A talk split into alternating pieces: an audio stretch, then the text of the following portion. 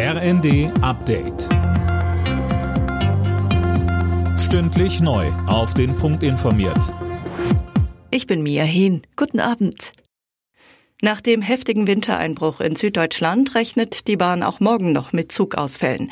Insbesondere auf den Strecken südlich von München und bei der Münchner S-Bahn müssen sich Fahrgäste auf Einschränkungen einstellen, teilte das Unternehmen mit. Die Lage werde sich erst in den nächsten Tagen verbessern.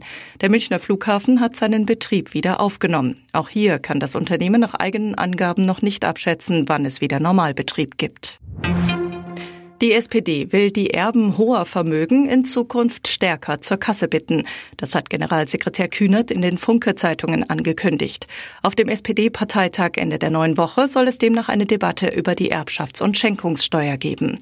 Mehr von Daniel Bornberg. Kühnert brachte ein konkretes Beispiel. Arbeitnehmer mit einem normalen Vollzeitjob zahlen in Deutschland etwa 20 Prozent Einkommenssteuer.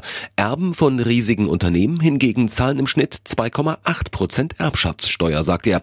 Kühnert Kühnert spricht von einer großen Ungerechtigkeit. Das will die SPD ändern. Bei uns sollte Leistung belohnt werden und nicht etwa der Genpool, so Kühnert wörtlich. Nach dem Ende der Feuerpause nimmt das israelische Militär jetzt verstärkt den Süden des Gazastreifens ins Visier. Dort werden noch viele Hamas-Kämpfer vermutet. Israel greift nach eigenen Angaben Tunnel, Kommandozentren und Waffenlager der Terrororganisation in der Stadt Han Yunis an. Die Bevölkerung war zuvor unter anderem mit Flugblättern dazu aufgerufen worden, sich in Sicherheit zu bringen. Zum ersten Mal seit Ende der Feuerpause hat die Hamas auch wieder Raketen in Richtung Tel Aviv abgeschossen.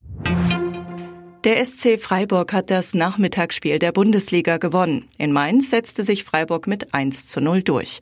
Damit behalten die Freiburger die internationalen Plätze im Blick. Alle Nachrichten auf rnd.de